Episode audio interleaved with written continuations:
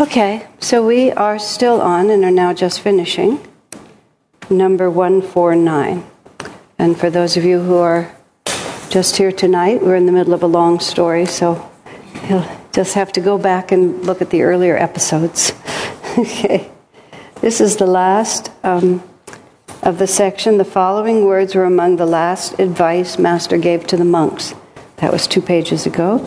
And there were 13 different points that I uh, marked down, and this was the 13th of the things that he said. Master says, Another thing I urge all of you give to one another the respect you have always shown me. Be kind to one another, just as you have been kind to me. If you see evil in one another, you desecrate the image of God that is in both of you. God is in everyone. To see good in all is to see Him everywhere. That word respect is something that Swamiji always uh, always put a lot of emphasis on. Other people put more emphasis on love and other aspects, but he always put the biggest emphasis on respect. I remember once uh, there was a wedding in our community, and there was a guest uh, clergyman, and he got up and gave a very I would call it a predictable little speech about the importance of love in marriage. And it was nice, there was nothing wrong with it. But Swami then stood up afterwards. It was interesting because Swami rarely corrected anyone. And he did it gracefully, but nonetheless. But he emphasized that uh, in all close relationships, marriage just being one of them, that respect is actually much more fundamental. He said, even in loving God, we're not consistent. We have times when we love God more or when we lose interest in God. And he said, if we can't even be consistent in loving God, who is the most lovable, how can we expect to be consistent in loving another human being who is bound to be more and less lovable at different times depending on the trajectory of their own karma? But he said, if you can always hold respect, he said, then you can always have friendship.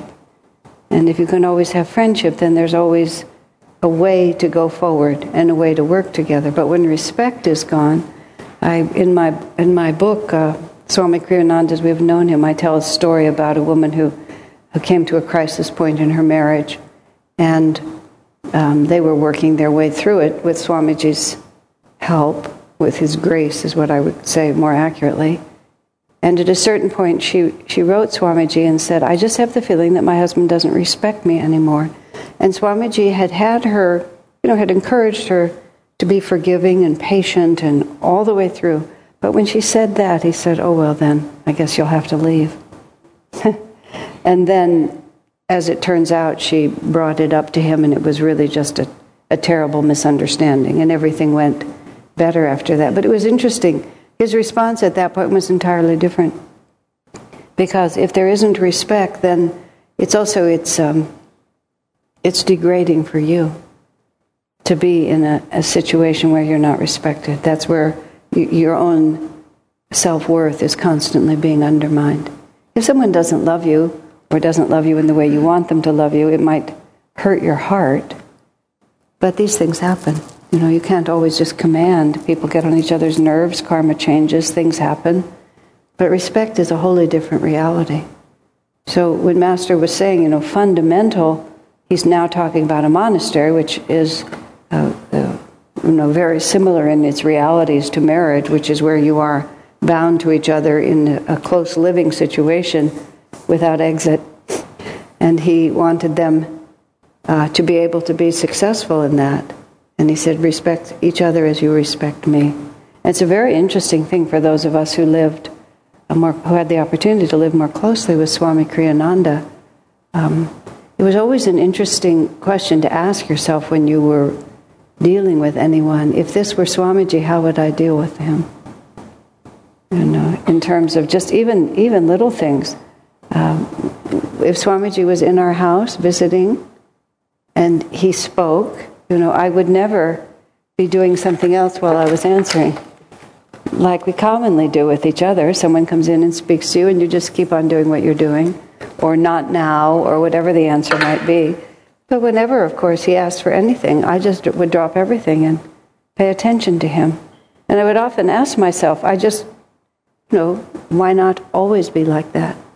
It's a very good question. Why not always be like that? The fact of the matter is, Swamiji was always very respectful to us, always. Just always gave us the full regard of the divine presence. And that didn't mean he was inappropriate. He didn't fawn on people or flatter people or allow people to be inappropriate with him. But always underneath it, there was always this awareness of um, who he was and where he was. And I don't mean who he was in a particularly elevated way as, as I might see him. But he, he always, he, his master says it, he says it such an interesting way. If you don't, he said, you desecrate the image of God that is in both of you because you fail to live up to it and you fail to see it.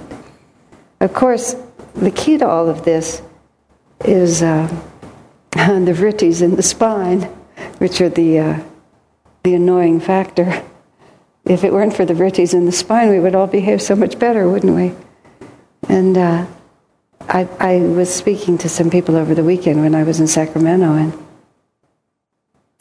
they were reminding me of this uh, incident that is in the book again that I wrote about Swami that it always makes me start laughing when I think of it. It was the time when I was having an intense personal crisis and for very various complicated reasons, there was nothing Swamiji could do about it. In fact, he needed me, as they say, to pull my socks up and straighten my spine and just go on with it. So he was not a very, he didn't reach out in sympathy. And in fact, I was sitting on the floor in tears, and he got up and he went over to this drawer and he opened this drawer. Remember? He opened this drawer and it was where we kept, he kept the flashlight batteries that had become a little weak, but we still had some life in them. We were also poor then; we didn't just throw them away, so they might have still might be able to be used a little. And they were just all in there with a little uh, tester. So I'm having the crisis of my life, and he's over there testing the batteries to see which ones are good and which ones are not. I mean, the reason they accumulated in that drawer is because no one ever wanted to do that job. It was the job you did when you had absolutely nothing else to do, which apparently Swami felt was the case because all I was doing was having an end of life experience over here. But it communicated to me that uh, I wasn't picking this up from the right end. And the end result of all that was quite positive. I rose to the occasion, and later on, Swami commended me for rising to the occasion. So it all came out just fine. But then we were, I was talking at the, lunch table in Sacramento on Sunday, and we were talking about this, and, um, and, and people took the natural thing from that. Well, Swami just, you know, he, he wasn't going to comfort you. They were starting to say was, he was, he was stern, sort of like that kind of an attitude. And uh, Nirmala said, Oh, no, he was wonderfully comforting on other occasions. He just, and then I said, he had no personal agenda. He, he had no he didn't become uncomfortable if you were suffering. Um, he, he, he was perfectly capable of comforting you if comfort was needed. It wasn't like he wasn't able to reach out and, and be very extremely sympathetic, but he just had no agenda of his own. He had no vrittis that caused his mind to agitate. He could always just be very calmly in a situation, see it for what it was, and then respond. And having no personal agenda meant he wasn't impatient with our shortcomings. He just respected that God is working out his story and what can I do to help him at this point? And then he would ask, and then whenever that was, he would just completely do it. And in my particular instance, where I was falling uh, to pieces emotionally, he looked at me and he thought, she just has to learn this. I can't help her. She's just got to get it straight. So he found a way to communicate with me. and he didn't say anything unkind because it wouldn't have, that would have hurt my feelings terribly. But he just moved away. Then I noticed. it also had to do with my respect for him. This was also came out in the lunch table discussion. I said it really was a matter of, of one's own inner ability to answer the question, who do you think I am? because the answer to that question is how one would respond in such a situation. It would be quite easy to just become outraged. How dare you treat me like that? But I had too much respect for him. Had too much respect for his uh, inherent goodness and wisdom. So I had to ask myself and said, why is he treating me like that? What a strange response. And uh, in every time I've had difficulty with people in my life, and of which I've had my share, certainly, probably more than my share, it's always when I lose respect. And you start lecturing people and you start being impatient with them and you start thinking that they've made mistakes and how could they be so stupid and how dare you treat me like this. And I would never treat Swami like that because I respected him too much. Now, of course, he'd earned my respect, you might say. But also, everybody's earned our respect. Because everybody's equally a child of God, just struggling along in their own way. And so you don't necessarily respect their ignorance or their foolishness or their cruelty or their insensitivity to you, but you just fundamentally respect that this is just another soul making his way, and so am I. And then, therefore, we have to figure out what the appropriate response is here, whatever it might be. It's a very important one. Sister Gyanamata said, when she was talking about her relationship to the Guru, she said, You can say anything at all to Master. She was telling the other, her fellow disciples. You can say anything at all to the Guru as long as you speak with detachment and respect. And, and those are also, those are marvelous criteria. As long as you speak with detachment, and people are very um, sensitive to being able to tell when you're pretending to talk for their welfare and you're really talking for yours. Your children, especially, just can really tell that. You know, that when it's really your anxiety. Uh, a young man put it to me very clearly. He said something about situation he was in where things were not necessarily going to work out in the way he'd hoped. And uh, he knew what the risks were. He wasn't dumb. But he said quite simply that he felt he had the creativity and the energy to deal with it even if it did fall apart, whereas his parents did not. They had neither the energy, well, because they didn't have the energy, they didn't have the creativity. They were just at a wholly different stage of life.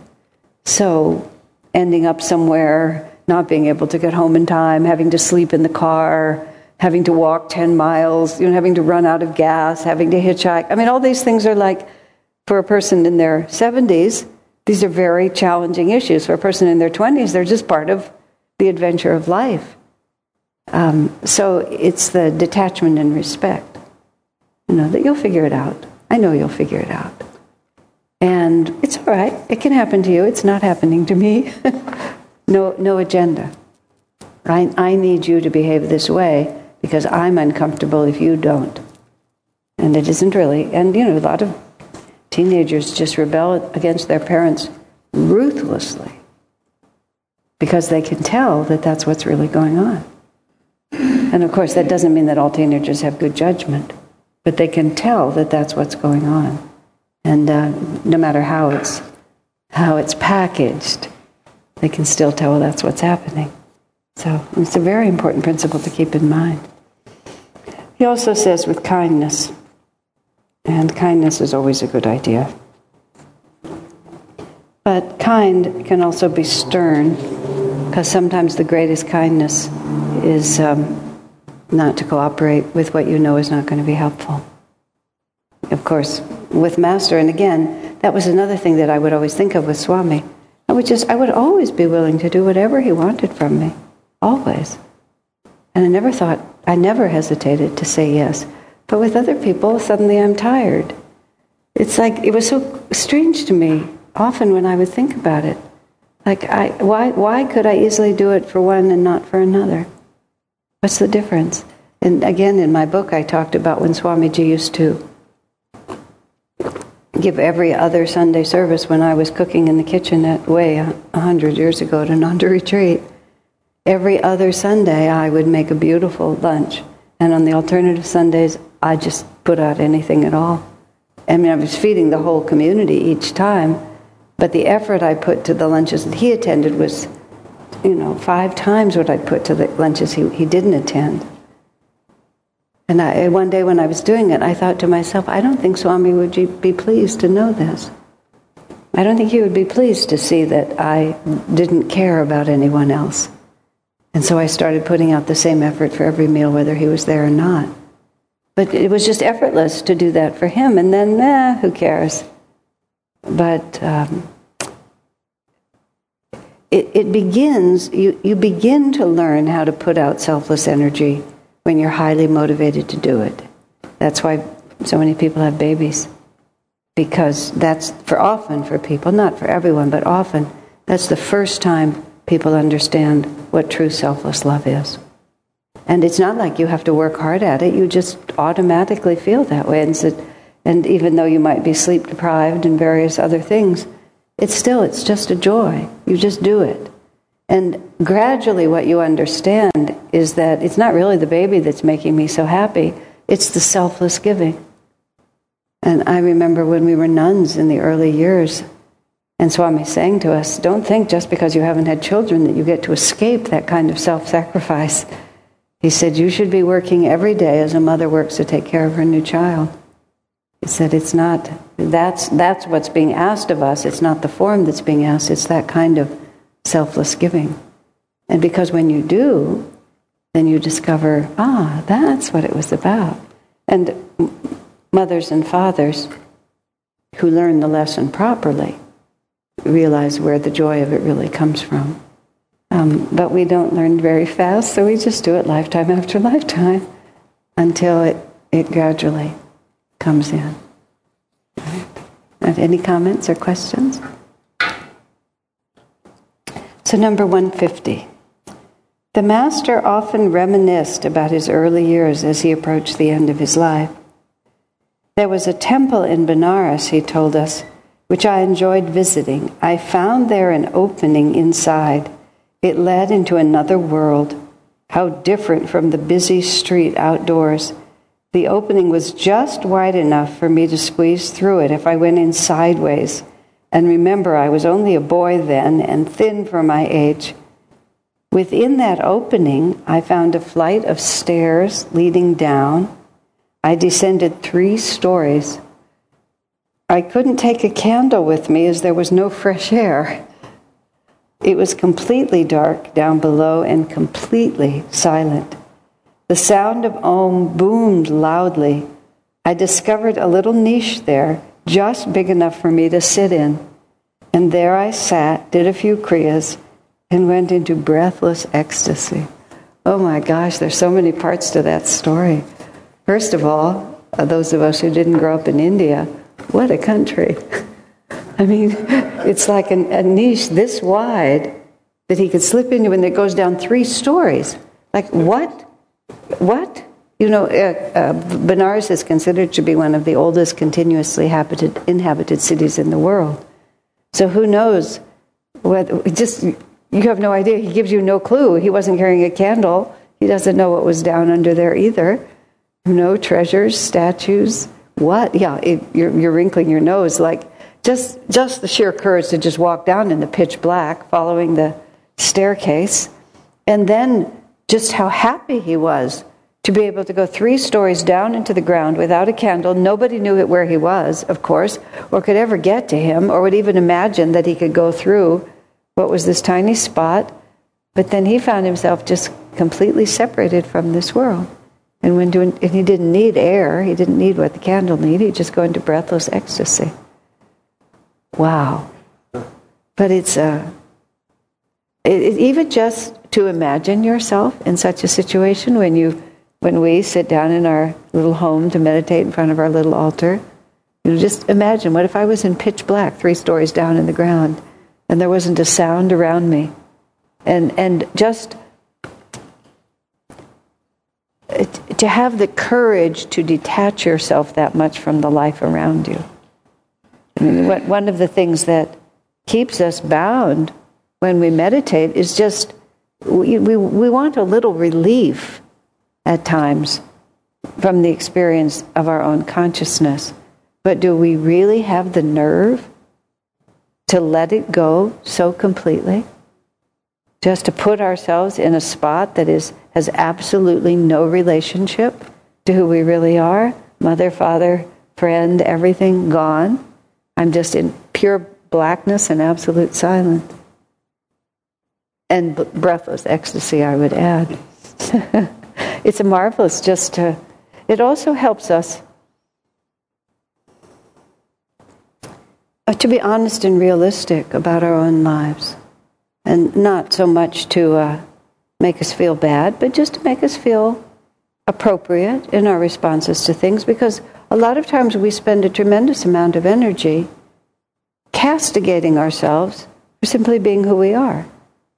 Uh, you know, you, do, you don't uh, tell a little six year old child that they need to behave like someone who's 21. It's just, you just don't think to do it. A child is six, you try to get them to behave not like a three year old. You're not a little baby anymore. I remember when my friend was trying to uh, persuade her son to use the potty, and he was quite uninterested. And she tried the old ploy, Don't you want to be a big boy? She said. He looked at her just in total surprise. No, mother, I love being a baby. it was just like, No, I don't want to be a big boy. I like who I am. This is fun, being this small and having everybody take care of me. And he was an extremely lovable child, and everybody did take care of me. Had a lot of magnetism as a baby, and I wouldn't have been eager to pass through that stage either. It was working for him really well. Um, but uh, let me just think what my thought was in that. Oh, yes.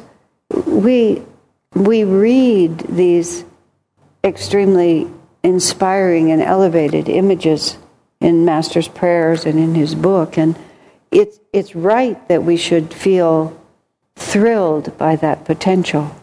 But a mistake sometimes people make is they feel diminished because they're not able to realize that potential, or even worse, they feel ashamed or even angry with themselves because they're not able to live at a certain standard. I've told this story several times recently about Swamiji talking about his own extreme state of renunciation and his, his, his true and honest rejection of this world. And uh, he, telling the story to people for whom it was not at all appropriate. And he said in the end, Don't even think about living the way I live. And then he just said, You could never do it. And he said, It wouldn't even be appropriate for you to try. And being able to just, that's right. I'm six years old. I'm 12 years old. I'm 14. I'm not 28. I'm not 60. And that what is appropriate for me is this. This is what I should be doing right now and, and realize that this is my full expression. That was a, a cycle I had to go through in my 30s. I just kept thinking. It was, it was a, it's strange how the mind twists. My mind is a little twisted. But the mind would twist. And I, I was always in a state of thinking that I wasn't doing it as well as I could. And, and gradually it occurred to me who who do you think could do it better? You know, like where where is the one who's going to do it better? And I was running a a kind of mental attitude where I thought there was some imaginary better version of myself that was deliberately not cooperating. And if I just bullied them enough, they would suddenly take possession of me and then everything would work great. And it was a, both very liberating and extremely depressing when I realized that there wasn't a better version of me, that this was it. No, really, you understand that? It was a really huge thing. So I read about Master. If I was in Varanasi and I saw a little niche, niche in the wall, hole in the wall, just wide enough for me to slide through, would I slide through it? You bet I wouldn't. You know, like where does it go? And if it's pitch black in there and it's heading down, I don't I couldn't imagine having the nerve to do that. So that's okay. Nobody's asking me to. You know, God won't ask of us more than we can handle. Sometimes he asks of us more than we think we can handle. But that's something quite different. But just to say, he was Master was a very unusual person.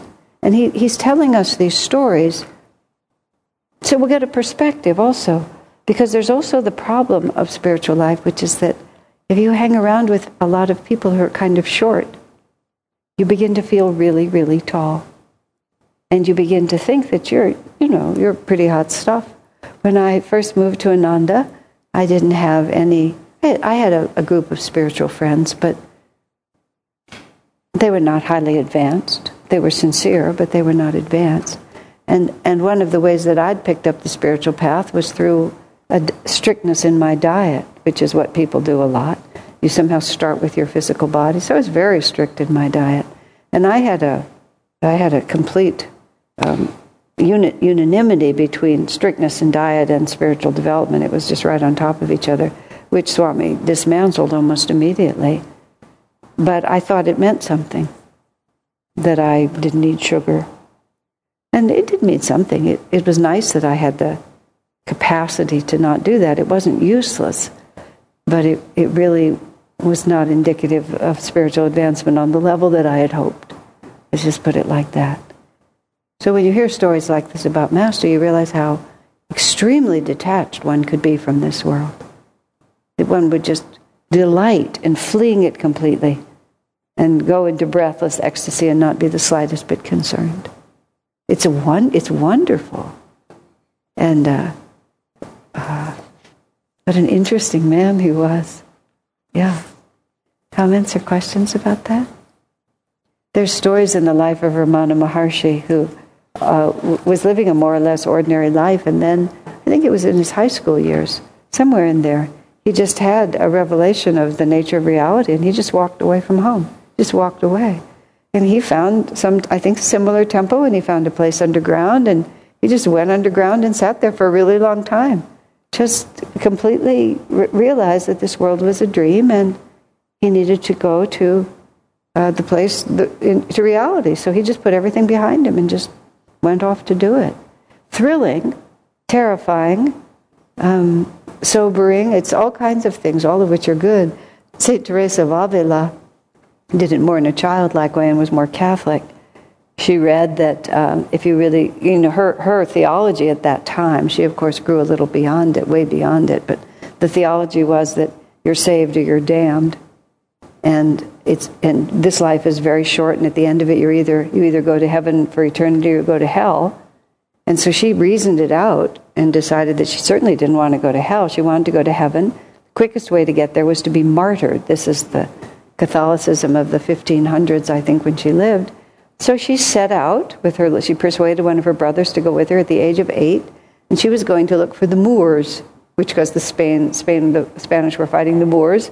She was going to go find the Moors and have them cut off her head, and then she would be martyred, and then she would go right to heaven, and she'd just skip the whole middle part of having a life. it seemed like such a good idea to her. But still, I mean, it was a child's brain. But nonetheless, that's the only thing that matters. I'll, I'll tell you some. I uh, was given a book called American Saints, which is actually it's sort of an interesting book. And uh, saints, by the Catholic Church definition, which always has to do with cooperating with the Catholic Church.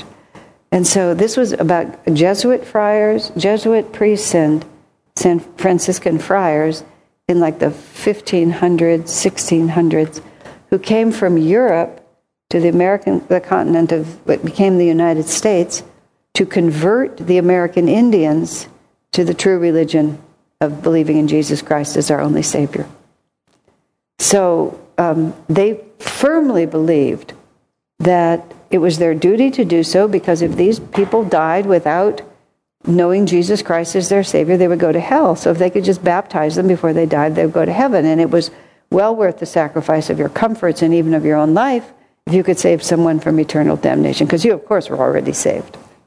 So um, the Indians were not willing to learn French, or French was they were mostly from France. So the the Jesuits had the Catholics had to learn the Indian language, and this was talking about some who were up in the Huron Indian up in New York State, and they were hampered by the fact that the language, the Indian language of Huron, has no word for sin, penance, redemption. The words didn't even exist in their language. They found it completely incomprehensible that the Great Spirit would condemn them to hell. you know, there's no word for hell. They just didn't have the whole, the entire worldview was so foreign to them. But the people persevered. And then there was another irony to the whole thing was that the, the there were often epidemics through the Indians because of the germs that the white people brought to them. So there were periodic epidemics in which many people died, and the priests used to like to really go to the dying people because they would baptize them just before they died, and then they would save them from eternal hell. I mean, it's hard for us to take it seriously, but they took it very seriously. But what the Indians noticed is one, the priests would seek out the weakest among them, they would do their rituals over them, and then those people would die. and the priests didn't die. And so gradually the Indians killed the priests. it was a perfectly reasonable thing to think about. then they became martyrs and they became saints. But the, the actual point that was really fascinating on, on an odd level was the degree to which they were willing to sacrifice themselves. And they wrote, you know, they knew because they knew that almost inevitably, eventually, these people would turn on them and kill them. But they didn't mind. It was they were going to do it for the um, to save the souls. It was sincere. Um, it, to our minds, it seems crazy, but it was sincere at the time. But look at the courage it gave them. I mean, really, even though it's bigoted, on the other hand, my goodness, it's it's uh, it, it, it takes your breath away, really, to think how heroic they were, sacrificing everything and ultimately their own lives for that. Yeah, quite something. It, it, it shows you how many, how many ways the Spirit can lead you and how powerfully the Spirit can lead us and gives us just clues of nothing like that is asked of us. It's just not our way. When I visited, uh, uh, I guess was it Monday that Mother Teresa of Calcutta became a, uh, canonized by the church, and uh, when we started going to India in 1987, and went about every other year for 20 years, about we would go to Mother Teresa's place in Calcutta, and she was often in residence, and she would, if she was in residence, she would meet with us. You, if you if you got up early enough and came to 5:30 mass, then she would meet with you afterwards. You had the penance was you had to get up and go to 5:30 mass, and then she would meet with you. So I met her on a number of occasions. Um, so it was. Uh, what was the point of that? Oh yes, the life was so regimented and so simple right after Mass, the, the nuns would um, go into the stone courtyard. This, you know, very simple buildings in, in Calcutta. They're going to the stone courtyard, and they would have one one outfit, and they would wash the other one in a bucket, and they would hang it up to dry so that they would have it for the next day, just like this. And they would go and have their very simple meal. Then they'd go and, and they'd have their little rooms, these little stone rooms, and all of it was so familiar and I, it would be hard for me to say it would be easy for me to live that way because I think that would be a presumption. But it was certainly familiar to me. Just how you, you just do this. You just, you simplify down to nothing. You have a simple self-sacrificing task and you do it and, you and you know that God, you know that God is pleased and it's going to be okay. I mean, it's a very real spiritual life. Not ours, though. Ours is here oddly enough. And this is what is being asked of us on a completely different level. But there's still power in those images. That's, that's what I'm saying. There's still an enormous power in those images. And sometimes when this world is too much with us, it's very good to sit in the midst of whatever plenty we are enjoying. And just, just bring yourself almost back to the memory of those lifetimes. And uh, and tried I, the way I try to do it is I try to impose on the complexity of this life the simplicity of that life because that that's what's for me at least that's the attractive quality. There's just so few options, and you don't have all this subtlety to deal with. You just you know exactly what you're doing. You simply do it, and you you repeat it in a very simple way. But what you're really doing is you have no personal agenda. Goes back to Swami, doesn't it? Like those nuns, they, they had no, they, there was no margin for a personal agenda. They just couldn't have one. Those Jesuits, they couldn't have one. They just, that what they did, there was only one thing to do, but that was their freedom. It wasn't picking up the poor from the street or saving the Indians before they died. It was having no personal agenda, which takes us all the way back to Swami, where I started, doesn't it? No vrittis, no likes and dislikes. you help get over likes and dislikes by giving yourself something where you have no choices.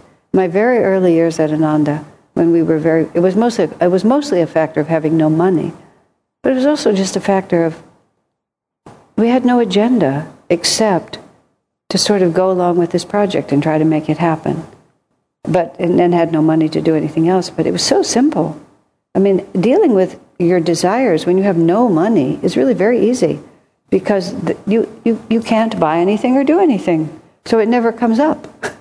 Having a little bit of money is difficult because then the possibility is always there. You can always look at the catalog and see if there's a bargain.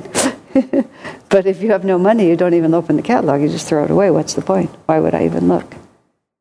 And again, you know, we can artificially, and that's the challenge, but artificially try to bring ourselves inwardly to that state of simplicity again. Just go three stories down where there's no air and uh, go breathless into ecstasy. Yes? Oh, the cave at Vasishta Guha, but yeah, that the, um, the cave up a little beyond Rishikesh, uh, where um, was said to have, yeah, Gufa. That's where um, many of us on our pilgrimage trip would go there. For many of us, it was our favorite place. And you, you, you could get far enough into it that you had that experience of a cave. And there'd been many great saints who'd lived there. Swami Purushottamananda was one who lived there for many years. And it was, it was quite. Well, there were people had different responses. There are cave dwelling yogis, and there's uh, other yogis. And the cave dwelling yogis from America who got to have about a four hour fantasy really loved it. Others who liked the broad ocean vistas found it less so, but yeah, it was quite something there. They said also the tradition was that the cave was much deeper, but that it was, had been sealed off by Purushottamananda, I think, because many great saints in their astral bodies were on the other side. And they didn't want to be disturbed, so they sealed the cave off at a certain point. Yes, it was wonderful. Thank you for reminding me of that. We're just having a moment of. All right, okay. Anything else? Number 151. Another time he told us, again reminiscing, when I was a boy, I liked to play football in one of the neighborhoods we moved to. So, uh, Master always was playing sports. You read this in the book Mejda, it's really interesting how, how much he talks about playing sport.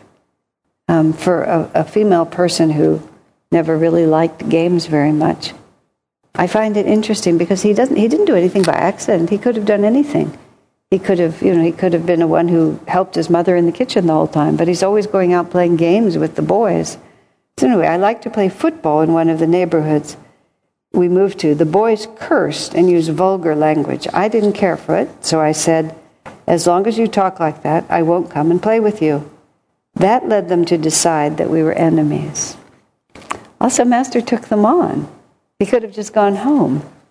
He could have just not gone and played with them, but instead he challenged them. I don't like what you're doing. You need to stop. He was always uh, he was always acting from divine grace. One day they hatched a plot to punish me. There was a crazy fellow who lived in our neighborhood. People called him Jotin, the mad fellow. He would pick a fight with anyone, even without any reason. Those boys threatened to set him on me if I refused to play with them. Still, I said, I won't come so long as you go on using foul language. Here also is Master as a young boy. He, he, there were standards. He was a young boy. He liked sports, but he had his standards. He wasn't willing to say boys will be boys or anything like that. There was another thing here. Just a moment. Oh, also, it's sort of fun. Like, he had dangerous experiences also. And I remember Swamiji once was talking to a small group of boys, a group of small boys at the Seattle community. And uh, there were some real um, mischievous ones in that crowd. And Swami talked to them and he said, Be good, but not too good. That's what he said. You know, show a little spunk. And, and, and there's a lot of stories in Master's life where he showed a lot of spunk. It also sort of tells you what, what is right behavior. right behavior for a child is not what is most convenient for an adult.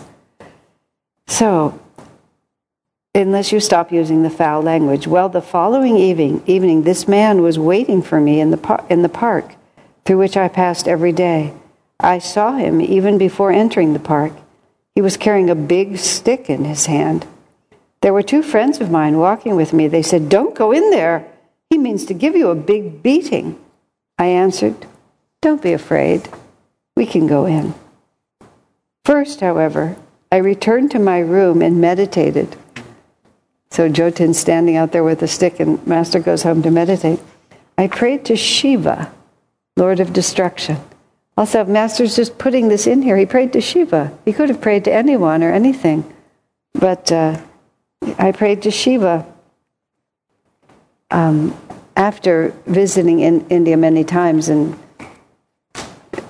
being so not raised in the deities, so American in our thinking and so confused by the vividness of those images and the contradiction of those images and the inability of our Indian friends to tell us who was really in charge among these deities. We always wanted to know who the top guy was. I mean, it took me years to realize that was the actual question we were asking. But we'd get so confused because sometimes Shiva was the top guy and sometimes Kali was the top guy. And, it just was so mixed up for us. But gradually, as I got more sophisticated, I just began to appreciate that they're, they're different vibrations, and depending on what vibration you need, this is a personification of one of the vibrations that the divine can express. And, and Shiva, renunciation, destruction, the power to overcome, to cast aside, to do, all of that, it's a particular vibration, and you don't always need it. Sometimes you need Saraswati or something much more Lakshmi, you need the, the blessing, but sometimes you need Shiva. So here he was, he goes home and he prays to Shiva. It's, it's an, an interesting like confirmation of these things, which in the West people are sometimes inclined to just dismiss. And, and we think, we, we just completely miss the subtlety of it. We don't realize that the reason we don't get this is it's so much more subtle than the way we understand it. And we just kind of toss it aside. But when you need Shiva, Shiva's the one you need.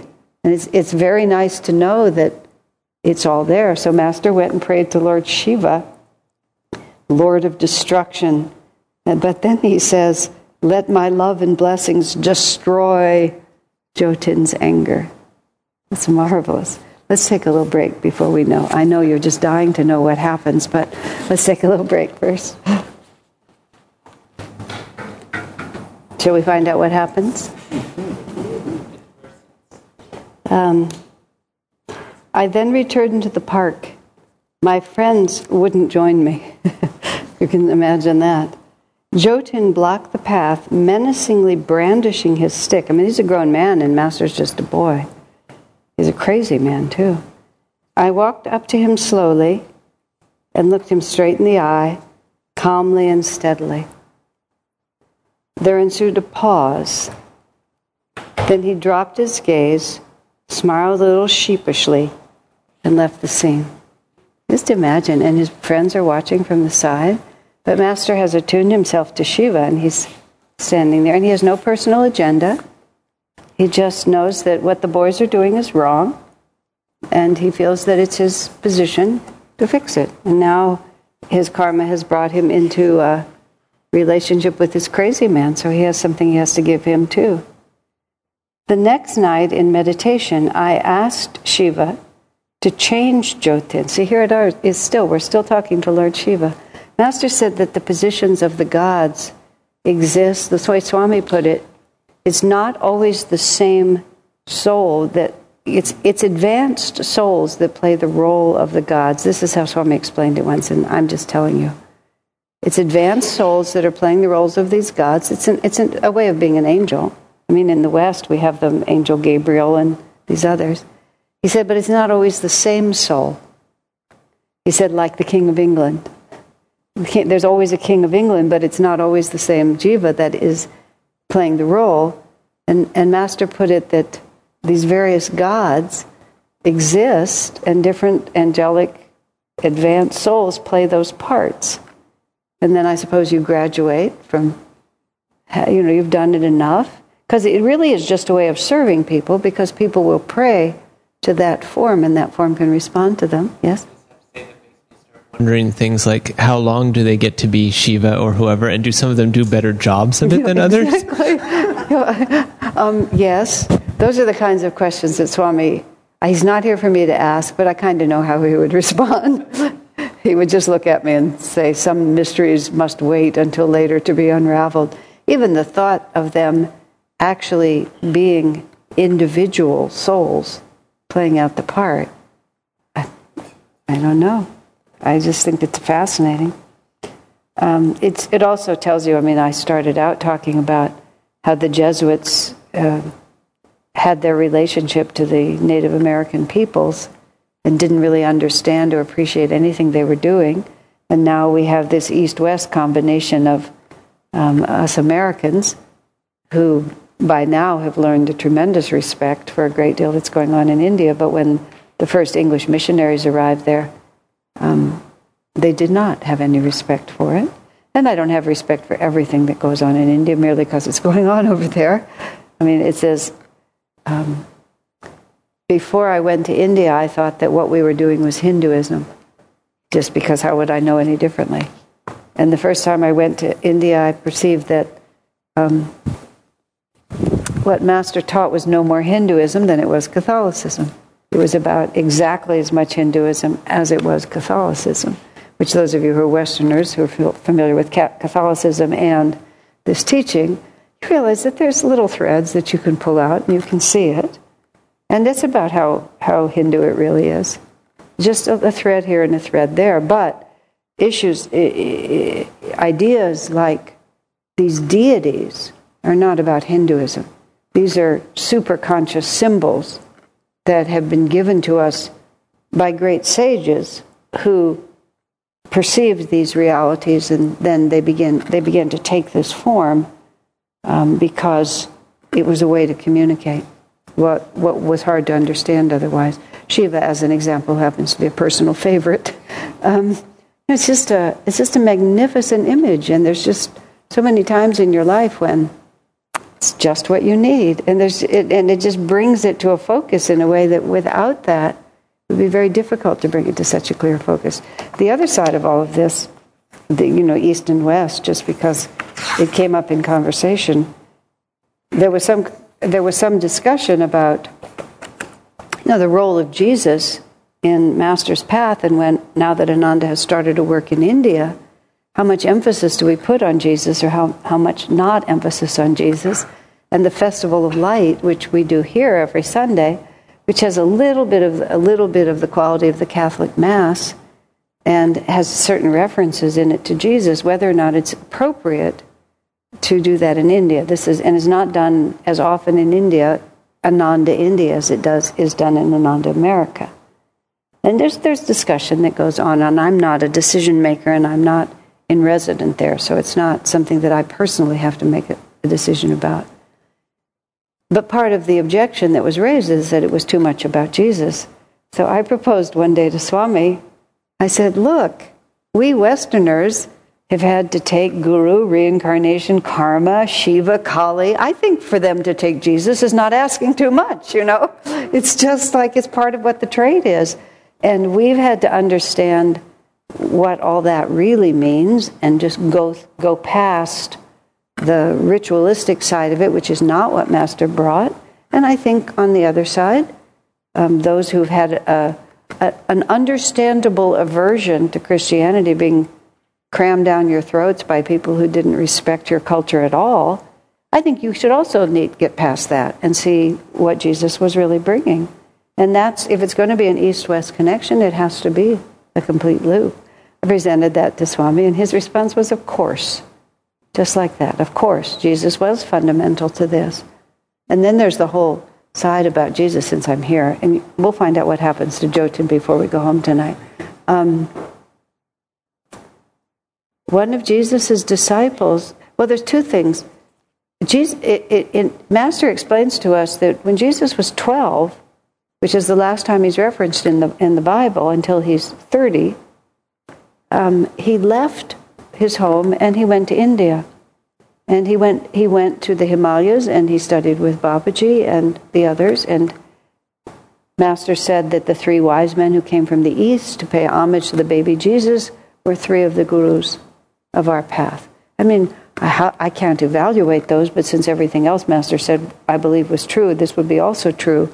But he's also talking about this unity. And then there's other traditions which are all verified, just not, not in the popular culture, that Jesus was in India for 18 years and he traveled all over. He wasn't just a sadhu in a cave, he traveled all over, and there's these stories about him going down to the Jagannath temple in Puri and trying to persuade the priests to be more broad minded and having the same fight with them that he later had with the priests in Jerusalem. And just all of this. When Swami said that to me, I said, Swami, the majority of Jesus' life was spent in India. It looks like his, his bigger mission was actually to India although the, the enduring influence has been in the West, there's another tradition which I don't, that he, he actually went after his crucifixion and resurrection, he went and lived in Kashmir for a long time. I have no idea how to think about that one. That one doesn't fit in as neatly as there's other things I can hear that all fit together. That one is a little hard for me to, I, I can't figure out why he would do that. It just doesn't make sense. But that's neither here nor there. But then his disciple Thomas, according to verified sources, I, am not, I can't list them for you, but I've seen them and read them. That Thomas's assignment from Jesus, always it was understood that he was to go back to India. I mean, you can see it just in a logical sense. Jesus had started a great work in India, really, and he came back and did what he had to do, which included dying in uh, Jerusalem. And he said to his disciple Thomas, Your work is India. You need to go back. So as soon as Jesus died, Thomas went right to India, southern India, and then brought the teachings of Jesus, which, according to what I've read, he just came in and taught Sanatan Dharma, because that's what Jesus taught. And he taught a completely other form of Christianity, which took hold and was very powerful. And Thomas's body is in a, a temple in Chennai, and it's a magnificent place. Um, there's a, a burial site that's supposed to be Thomas's. But then what happened was, 300 years later, the Portuguese Catholics came in and they systematically obliterated Thomas Christianity, which is what it was called. And they burned all the scriptures, they burned all the books, and they just took it over and then turned it into Roman Catholicism, which is completely different. Now, all of that is relevant in my mind when we think about East and West. What are we trying to bring back together? You know, what we're really trying to bring back together is all of us are trying to repudiate all of this Kali Yuga uh, corruption, which not only has corrupted our own Jewish, Christian, Hindu, Sanatan Dharma traditions of all of us, and it's also divided us from each other. And that's what we're all repudiating now. This is our job. World brotherhood, uh, self realization is the unifying reality behind all religions. It's very serious, and we have to do it uh, courageously and correctly. It's not just a question of being very tolerant of one another and you know, yes, I know you believe this and I believe that, which is all this polite stuff, which is I'll put up with your wrong teaching because when you die, you'll find out that I was right, you know. it's completely beyond that. It's not putting up with each other, it's actually recognizing that uh, Maya has confused us and we need to repudiate that confusion. Okay, so he was praying to Lord Shiva and then he said, Any comments or questions about that before we go on? Uh, I've read recently, um, you may have heard the two couple of books about Jesus going to India, and one of the things he was called Isa. Have you heard that? Yeah. And one of the things they said was that the Jews did not kill Jesus; that it was Pilate who had him arrested, and it was his. I don't know how much that means, but uh, well, there's a, there's a lot of effort on the part of Jews to not be responsible for that, which I think is really wise, you know, because it's it's been a tough, it's been a tough road. I mean, most of you know that's my family heritage too. So, yeah, it's like this is not something we enjoy. And a lot of bad stuff has happened. But the fact of the matter is, everybody in the story was Jewish. I mean, if Pilate, the Romans actually put Jesus to death because the Jews were an oppressed people and did not have the right to issue a death sentence. But they were the ones who were upset about him because the Romans just, he didn't, they didn't care what he was doing. He was, he was, but what, what the reality of it was, it wasn't Judaism. It was a corrupt priesthood that was being undermined by a true teaching. And the corrupt priesthood needed to get rid of the true teacher. The fact that anybody was Jewish was completely irrelevant. It was that there was a corrupt priesthood and a threat to that power. And everybody was Jewish, all of them. Jesus and all his followers and all the corrupt priests. And, but they, they went to Pilate to do it because the Romans were the only ones with the power. They wanted to put him to death. According to our law, he must die, and we can't do it. You have to do it. That's how the Bible puts it. And it was, it was not a smart thing for them to have done. It was really highly unfortunate. Uh, but uh, there you have it. And it just, it's, you can't, you, really, you can't, you can't twist that story to come out any other way.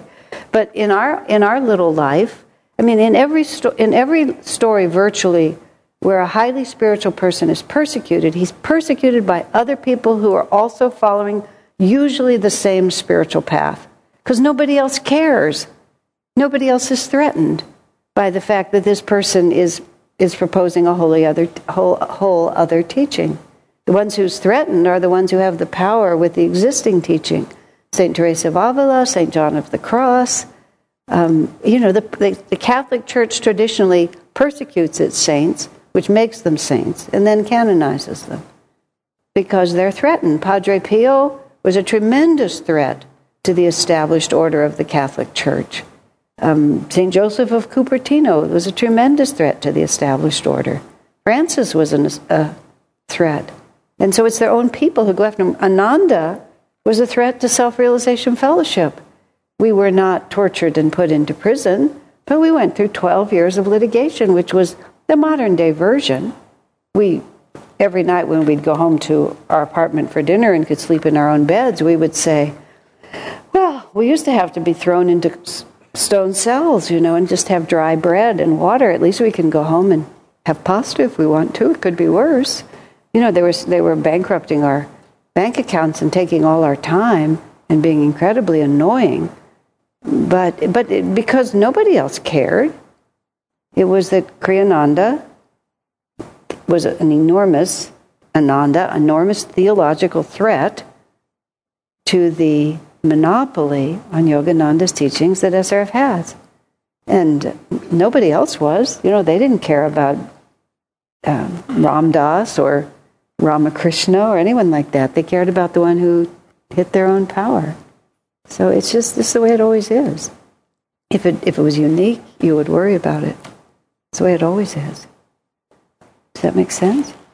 You know, the, the east west thing I, I feel is a it's not a small thing. We have to really meditate on that and think about that properly. When I first was traveling in India and was teaching there, I, it was a little confusing to me as to what I was supposed to do. I, I didn't know how. I, I, traveled in India a lot, but not in that role. Was I supposed to um, be extremely respectful, you know, of where I was and what I was doing? And I finally realized, no, actually. I mean, I love this country and I love the culture and I love the people and all of that, but they don't know anything about Master's teachings. I mean, they don't. They know a great deal about their traditions, but they don't know Master's teaching on it. And I just finally felt as comfortable speaking about what Master taught to that audience as I did to any other because it was the same responsibility. Um, there, there's uh, an innate attunement, and a, you're starting at a point of much greater familiarity. You don't have to start at the beginning of the alphabet, which was a great relaxation. But that didn't mean that the self realization as presented by Yogananda was any more understood. It's a new dispensation and it's a new expression on all sides, and we all have to just put aside. I mean, I did it all so long ago and I never had any obstacles to it, but many people of, Jews are very uncomfortable with Jesus on the altar, or Catholics are very Catholics are very uncomfortable with everybody else on the altar, and the Jews are very uncomfortable with Jesus on the altar. And then women are uncomfortable because there are only men on the altar. I mean, just give yourself a choice, and Maya will find a way. And that's all you're doing. And then we just have to put it all aside. You have to find that little crack and then go down into the place where none of it's there. all right, what happened to Jyotin? So, he smiled at me a little sheepishly and left the scene. The next night in meditation, I asked Shiva to change Jyotin. In the afternoon, you can see now Master's meeting one of his old disciples. This is like Jesus at the well in Samaria, meeting this, the woman who was a fallen disciple. Jyotin was a fallen disciple, I think is how you would call him. In the afternoon of the following day, I went back to the park. Jyotin was standing there this time. However, there was no stick in his hand. Evening was follow, falling, and Jyotin began to follow me. My friends who had come with me whispered fearfully, He's coming this way. He intends to beat you up. They hurried away. When Jyotin caught up with me, however, he prostrated on the ground before me and cried, What have you done to me? Shiva appeared before me in a vision last night. Wow. And said to me, You are being unjust. He added, and then the uh, said, I want to follow you. Thus he became my student. Master doesn't call him his disciple here, but you, you can imagine, I mean, the, I, the idea just occurred to me when I said it a moment ago of Jyotin being a fallen disciple that Master's finding and bringing back, or, but because he had to have had a receptive heart here. A few months later, Jyotin said to me one day, you have helped me in so many ways, God, through you. Can you help me in my present predicament? Every time my boss scolds me, I become angry and slap him. Owing to this weakness of mine, I can't hold a job. this is a problem. But I just can't help myself. I lose my temper too easily. Master, I said to him, Master said to him, I have taught you meditation. See, now, somewhere in here, Master taught this man meditation. He says he prostrated himself and became my student. What happened in between? Did Master initiate him? Did he teach him Kriya Yoga? What else took place? And now this Jyotin has advanced to this point. I have taught you meditation. Tonight, while meditating, keep these words in mind. Whatever thought you hold strongly, surround it with energy and let it wash away the habit you wish to destroy. Jyotin did as I suggested. He practiced this simple technique daily for weeks. So also here's Jyotin doing his part. And also, Jyotin was just this crazy, angry man, but Master presented to him an alternative vibration. I mean, that's, that's at the beginning of this story. He's there with a stick and he's going to just do what he always does and beat people up.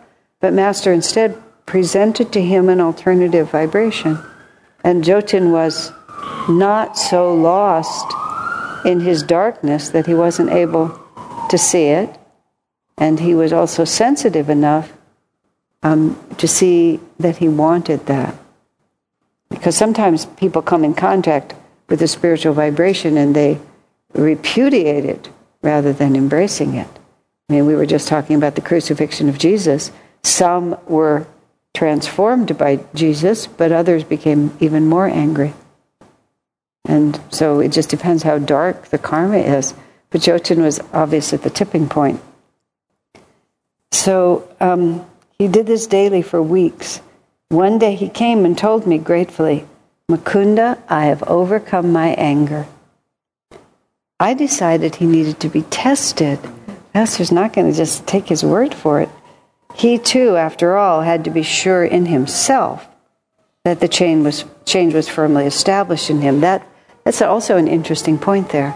It's not enough for us to just say that we're different.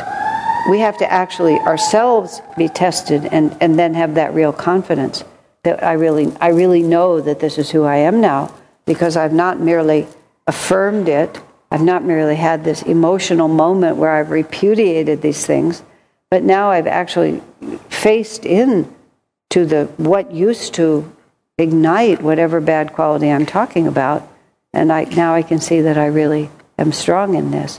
You know, um, the tradition of the Alcoholics Anonymous, the AA movement, is you never actually claim that final victory because you really they, they warn you you really can't be sure and there's too many instances of people who are sober for 25 years and then that it'll still take you so to be really sure of yourself that's not to say that no alcoholic or former alcoholic can't ever repudiate it and sometimes people who who become sober or clean through one of these programs will come to me and ask do i really have to just keep doing this forever no not actually but you do have to be sure in yourself that you really know that this is behind you.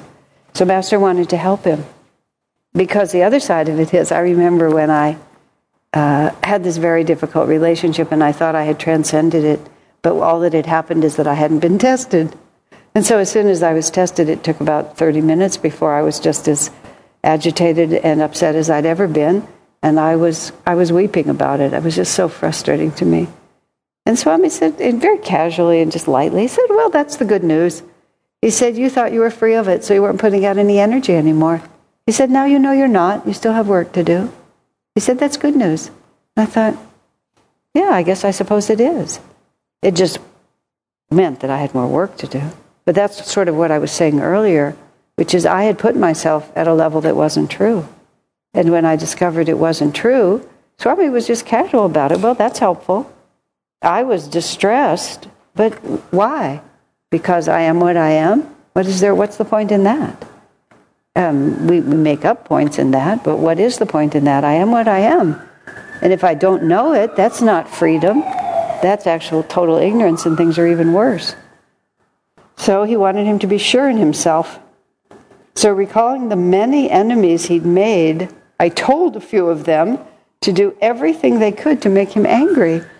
Can you imagine? Poor Jyotin there, and all his old enemies come and try to torment him. They gave it a good try. However, they failed.